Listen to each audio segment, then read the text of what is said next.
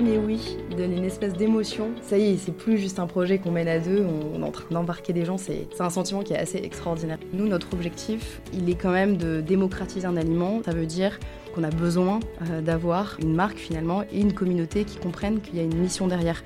Aller vers l'algue, c'est changer nos méthodes d'alimentation vers quelque chose qui euh, va nous faire du bien à tous sans créer plus de contraintes. Changer le monde, ça passe par changer la place des femmes et mettre en lumière les rôles modèles qui façonnent notre époque en créant une nouvelle économie. Chaque jour, des femmes incroyables entreprennent et définissent leurs propres règles du jeu. Et je rêvais de comprendre comment elles ont fait.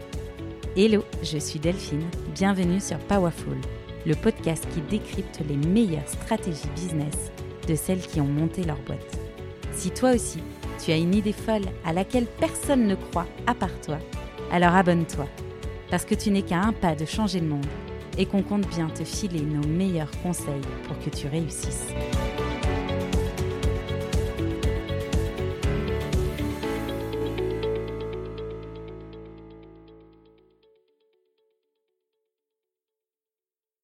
La campagne Ulule, elle s'est terminée en avril 2021 et un an après, vous avez levé des fonds auprès de Business Angel. Combien de temps l'avez-vous anticipé en amont cette levée de fonds? Je crois qu'on l'a anticipé 6 euh, à 7 mois avant que euh, mes 7000 euros soient vraiment plus, plus existants et que ça devienne vraiment compliqué euh, pour moi. C'était vraiment le, le, facteur parce que Victoire finalement avait encore son chômage. Et puis en fait, on avait aussi un besoin urgent de recruter parce qu'on se rend compte des comptes qu'on avait beaucoup beaucoup de, tâches qu'on faisait et qui apportaient aucune valeur et qu'il fallait vraiment tout de suite prendre au moins des stagiaires ou même un poste en, en CDI dès qu'on pouvait. Donc c'était hyper important et euh, on nous avait dit qu'il fallait six mois pour lever globalement. Finalement, on a levé en quatre mois, qui euh, apparemment est super bien et impressionnant parce que voilà, c'est à une époque aussi où c'était pas forcément facile de lever. On a fait, je pense, les, les bonnes démarches. Ça a été assez vite. On a aussi imposé euh, des deadlines pour les investisseurs, enfin les potentiels investisseurs, pour leur dire c'est à ce stade et pas et pas après, mm. ce qui a permis de déclencher pas mal de choses assez vite. Ouais, donc vous étiez assez confiante sur votre levée de fonds finalement pour réussir. Mais c'est malin encore une fois, mais d'imposer un timing euh, pour être sûr que ça fonctionne. Ah, c'est nécessaire. Il faut toujours, euh, enfin, au, début, quand on attaque la levée, il faut se fixer une deadline parce que si on se fixe pas de deadline de fin, ça peut prendre des mois et des mois, être hyper chronophage et on part dans un. Ça fait perdre quand même. Enfin, ça fait pas perdre du temps, mais disons que quand on lève, on n'est pas forcément dans l'opérationnel non plus. Donc, euh, c'est pour ça qu'avec Cécile, bah, nous, on avait à la fois à cœur de faire avancer notre boîte et en même temps de lever des fonds. La levée de fonds, elle était liée à notre trésorerie, mais elle était liée aussi euh, au cœur de notre métier. Enfin, nous, notre, but, c'est quand même de développer la filière de l'algue. On avait des investissements euh, importants euh, à réaliser, et donc on a levé aussi parce que ça se justifiait par rapport au cœur de notre, business et de ce qu'on fait. Mais, ce laps de temps qu'on s'est imposé, ça a été super utile parce que ça nous a permis de. On y a consacré du temps. Mais après, on a tapé dedans et on a pu se lancer dans l'opérationnel une fois qu'on avait closé notre levée de fonds. Oui, donc votre élément déclencheur, du coup, c'était le fait de pouvoir développer la filière et d'avoir des ressources pour ça. Parce que souvent, on entend des boîtes dire j'ai besoin de lever des fonds, j'ai besoin de lever des fonds, mais on ne comprend pas réellement quelle est la problématique derrière. Est-ce que c'est uniquement du recrutement et ça n'intéresse pas forcément les investisseurs? Oui, il y avait vraiment une vision qui portait, euh, qui portait l'entreprise. Non, non, on avait, euh, on avait une vision, on avait un business plan, on, avait, euh, on lève ce dont on a besoin. C'est-à-dire qu'il ne faut pas lever pour dire de lever, c'est pas le but. Nous, on a fait une levée de fonds qui était basée sur euh, bah, notre business plan pour un besoin de trésorerie qui était sur 12 euh, à 18 mois. Et c'est comme ça qu'on a levé. Il faut savoir euh, l'histoire qu'on raconte, c'est important. Sinon, forcément, l'investisseur en face de nous, il va pas y croire. Nous, on avait une histoire qui était très claire.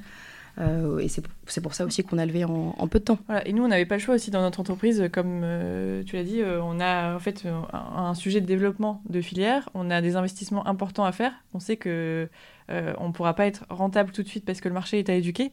Donc euh, c'est impossible en fait si on veut développer cette filière de, dire on va faire de l'autofinancement. Ou alors on va être super lent mm. et on va avoir un job en parallèle parce que c'est pas viable financièrement parlant pour les fondateurs. Donc si on voulait vraiment donner une chance à l'entreprise d'exister, comme il y a un temps de R&D, un temps d'éducation du marché et des investissements importants, par nature euh, la boîte demandait une levée de fonds.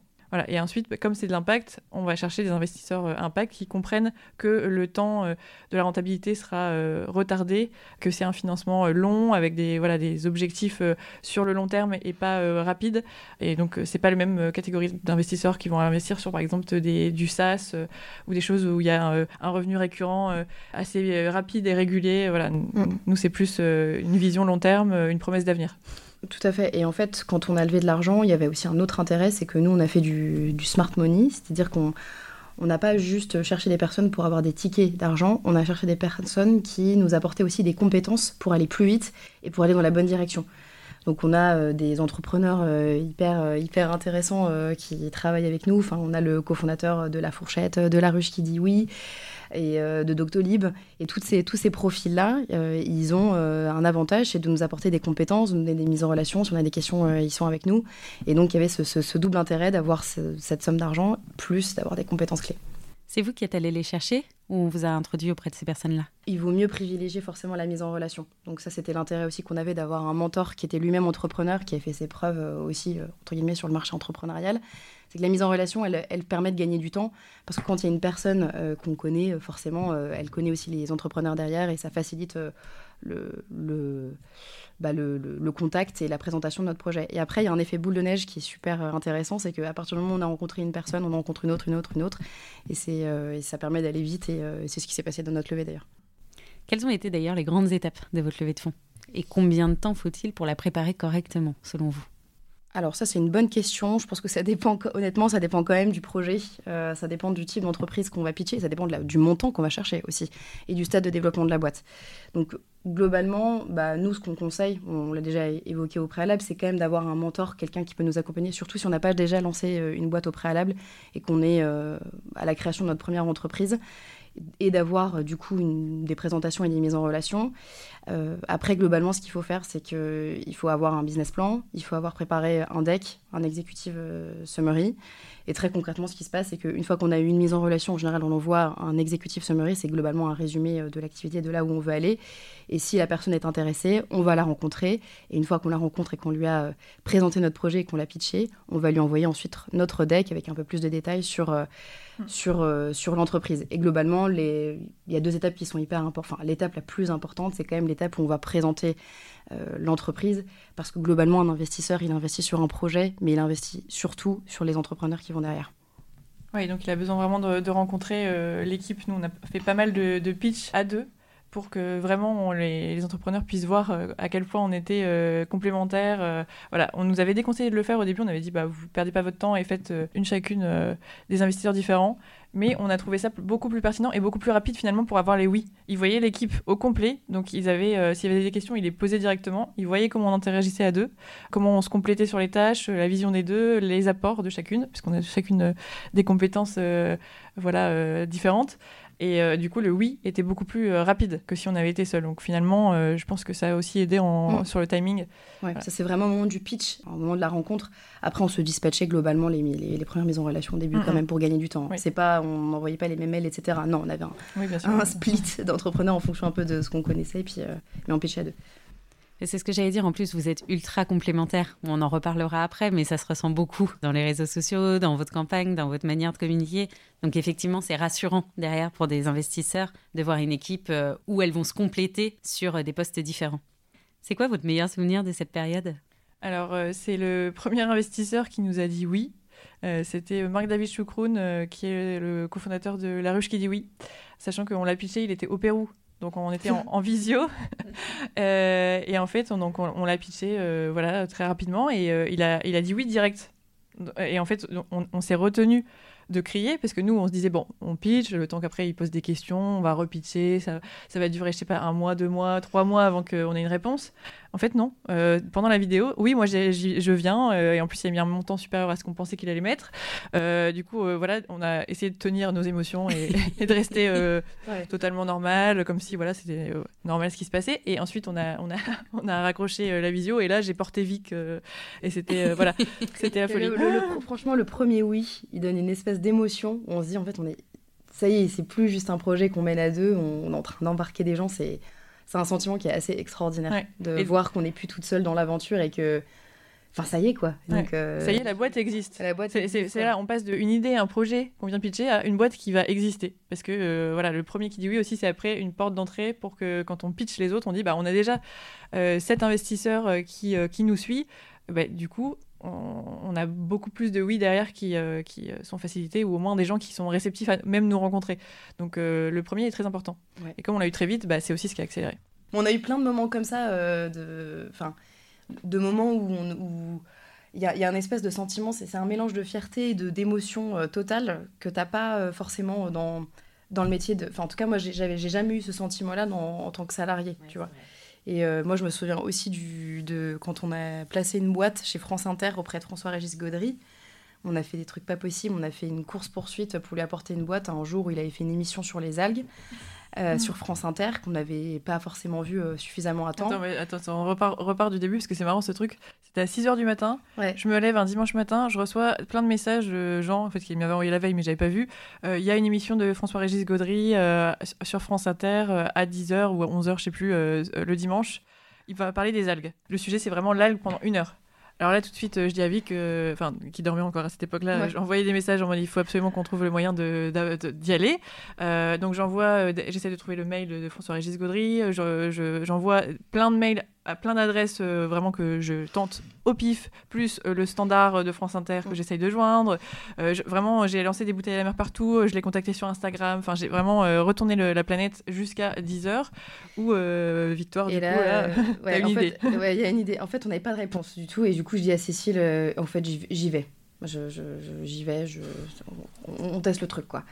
Et en gros, j'ai pris une boîte euh, et une lettre. J'ai- En fait, j'ai débarqué chez Cécile, qui habitait à côté de chez moi dans le 15e. J'ai débarqué chez Cécile pour lui dire, euh, je, d'écrire un petit mot. Elle avait une... parce que c'est moi qui avais la boîte en fait. C'est toi qui avais la boîte, c'est ça. C'est toi qui avais la boîte. Qu'à l'époque, on n'avait pas beaucoup de prototypes, justement. Donc, c'est Cécile qui avait la boîte. Donc, je débarque en trombe, en deux roues, chez, euh, chez, chez Cécile. Je traverse Paris pour aller, du coup, sur, euh, sur le plateau de France Inter. J'arrive à l'entrée, il y avait un vigile. Je lui dis, en fait, j'ai un colis, je suis coursier, je suis coursier j'ai un colis pour, euh, pour François-Régis François-Régis Gaudry pour son émission. Il m'a laissé passer. Ensuite, je suis arrivée à l'accueil. Et là, pareil, je dis, genre, écoutez, j'ai un colis à déposer à François-Régis Gaudry. euh, il, va, falloir que vous. Enfin, c'est- hyper important que vous me permettiez d'aller le voir. Et du coup, elle m'a regardé, la personne qui était à l'accueil, elle m'a dit euh, Ok, bah écoutez, euh, je vous emmène sur le plateau. Et donc là, on commence à traverser les, tout le couloir de, de France Inter qui était complètement mort parce que c'était le Covid, donc il n'y avait personne et puis il était 10h. J'arrive à 10h50 sur l'émission de François 9h50. Régis Gaudry. Et euh, ouais, 9h50 ou 10h50, je sais plus. Et euh, donc ils étaient vraiment en train de préparer l'émission, etc. Et, euh, et là, j'avais les cheveux ébouriffés, pas possible, machin, avec la boîte. Et là, il me dit, il me regarde et puis il me fait euh, Vous êtes Neptune Élément, vous? J'ai reçu vos 500 mails. Il avait reçu les 500 mails. Et, euh, et puis, euh, du coup, euh, je, je lui donne la boîte et puis il nous dit euh, Vous êtes entrepreneur, vous, en tout cas. hein. Donc, il garde la boîte. De il en- sacrés et- il. Et, et ouais, et, et- et en fait, il en a parlé quoi, à la fin de son émission. Normalement, en général, les journalistes parlent pas forcément d'une marque. Enfin, ils placent, ils placent zéro marque. Mais là, à la, fin de, à la fin de l'émission, il a placé la marque. Et là, je me souviens que pareil, on a eu un sentiment de. C'est un espèce de sentiment d'euphorie, quoi. On se dit. euh, Pareil, ça existe. quoi. ouais. Ça y est, on, nos, nos- nos algues, on en parle à la radio. Voilà. En gros, il faut pas du tout avoir peur de taper aux portes quand on a envie de, de placer Ouais. le. De demander produit. et de quand Et on d'y a- aller, quand on a quoi. une idée, il du faut demander à ce que l'idée soit réalisée. Voilà. Voilà. Enfin, Et c'est à nous de le faire. C'est-à-dire que euh, finalement, si on le fait pas nous, euh, on va pas le faire à notre place, quoi. Donc, faut pas avoir peur d'avoir un peu de culot. Ça, ça permet Ouais. d'aller plus vite. Ouais, vraiment. Et ça, c'est ce qui nous caractérise depuis le début. On a tout le temps fait ça. Et tout ce que tout ce qu'on a réussi à obtenir le mieux, c'est en en y allant au culot. J'adore cette anecdote. Pour rembobiner, quel rôle tiennent les investisseurs au sein de Neptune Éléments aujourd'hui? Est-ce que vous échangez beaucoup? À quelle fréquence? Est-ce que vous avez l'impression d'avoir perdu en liberté? C'est quelque chose qu'on entend parfois. Si je mets des investisseurs à mon board, ils vont me dire quoi faire? Ou au contraire, est-ce que vous, ça vous a donné des ailes d'être accompagné? Alors euh, nous, nos investisseurs, on les sollicite euh, quand on a besoin d'eux, selon leurs expertises. Euh, majoritairement les anciens entrepreneurs quand même, hein, parce qu'ils ils sont passés par des choses un peu similaires, des problématiques euh, voilà, qui se, rapprochent de ce qu'on vit. Euh, mais on n'a pas du tout un sentiment de plus avoir de liberté, au contraire. de toute façon, ils, nous laissent travailler. hein. Ils, sont, ils sont là vraiment en tant que soutien à des moments clés selon leurs expertises, parce que chacun a des profils différents.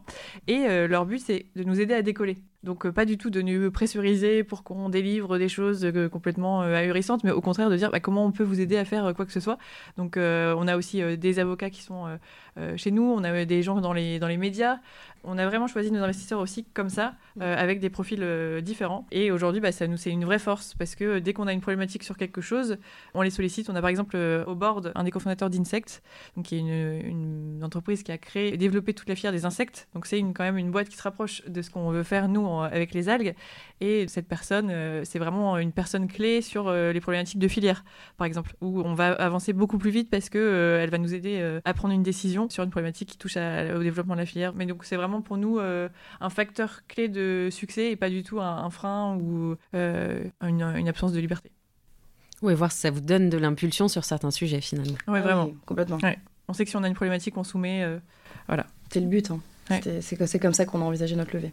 Et eux aussi, c'est dès qu'ils pensent à une, idée ou ils, voient quelque chose d'intéressant à nous soumettre, ils le font. Donc c'est comme si on avait plein de personnes qui veillaient euh, au grain à tout ce qui se passait dans le monde des algues qu'on n'aurait pas forcément vu.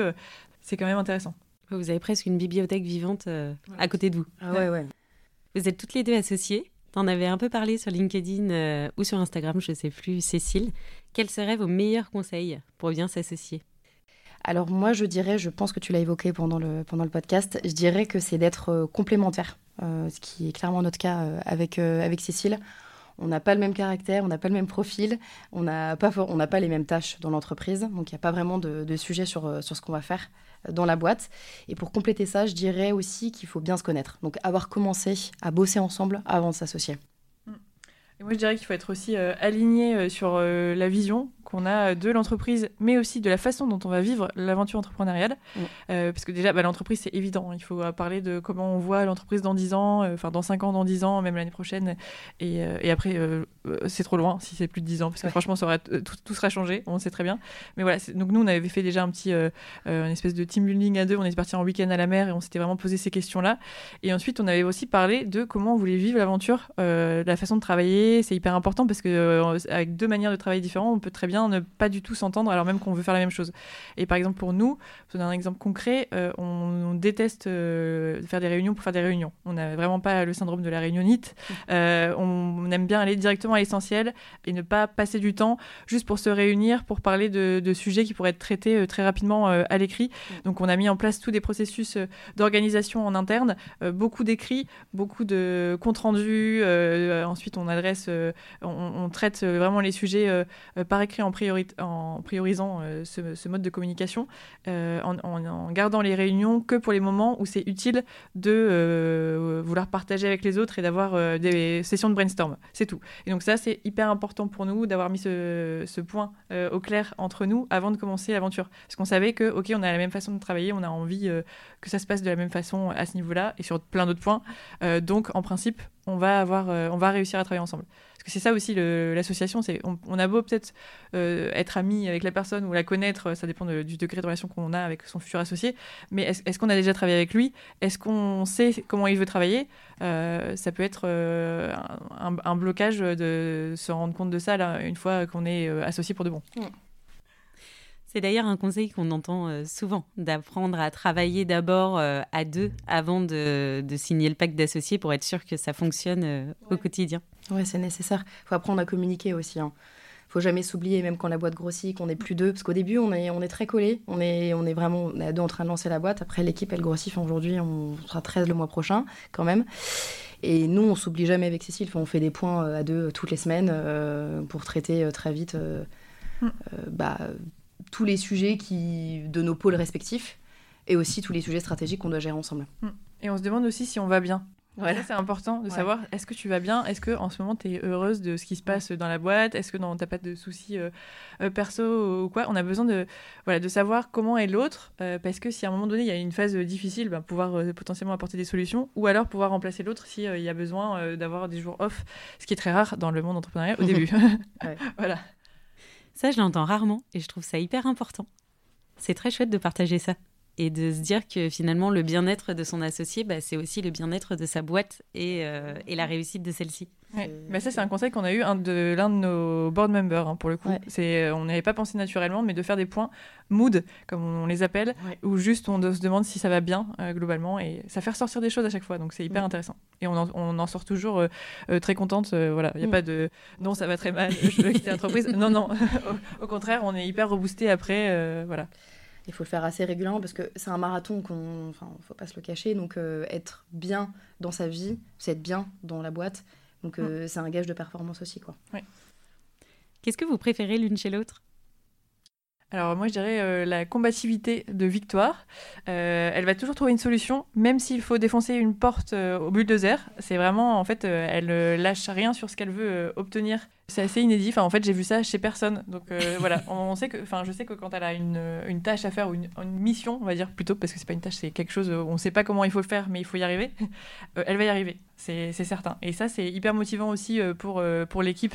Euh, de voir ça parce qu'une fois qu'ils ont vu comment elle faisait, bah, du coup ça transmettait un peu l'impulsion euh, de parvenir à, accomplir les, choses en mettant euh, du courage, qui est une des valeurs qu'on a dans l'équipage Neptune.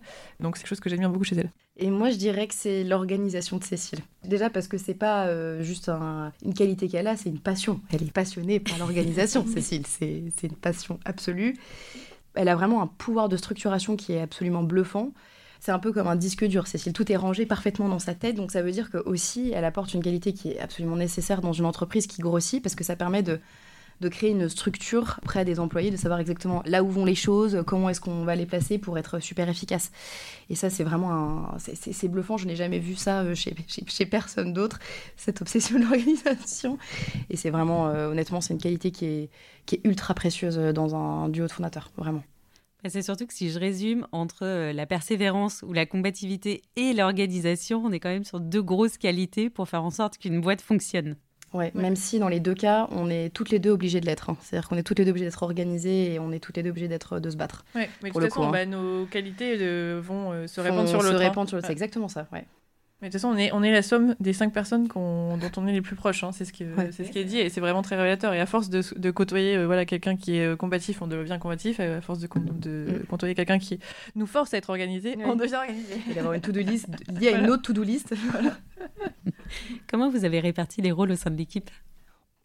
Alors on les a répartis par pure logique et aussi euh, bah, par rapport à ce qu'on avait envie de faire tout simplement dans l'entreprise, donc c'est venu super naturellement.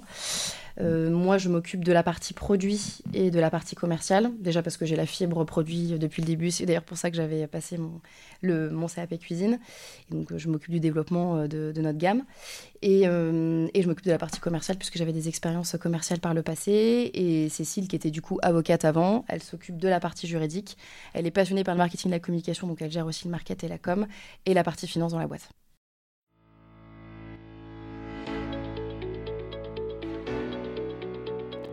Merci à toutes et tous d'avoir écouté cet épisode. S'il vous a plu, n'hésitez pas à me soutenir en me laissant une note 5 étoiles sur la plateforme de votre choix et à me suivre sur le compte Instagram Powerful Club ou sur LinkedIn Delphine Barnavon. On se retrouve la semaine prochaine pour un nouvel épisode. À bientôt!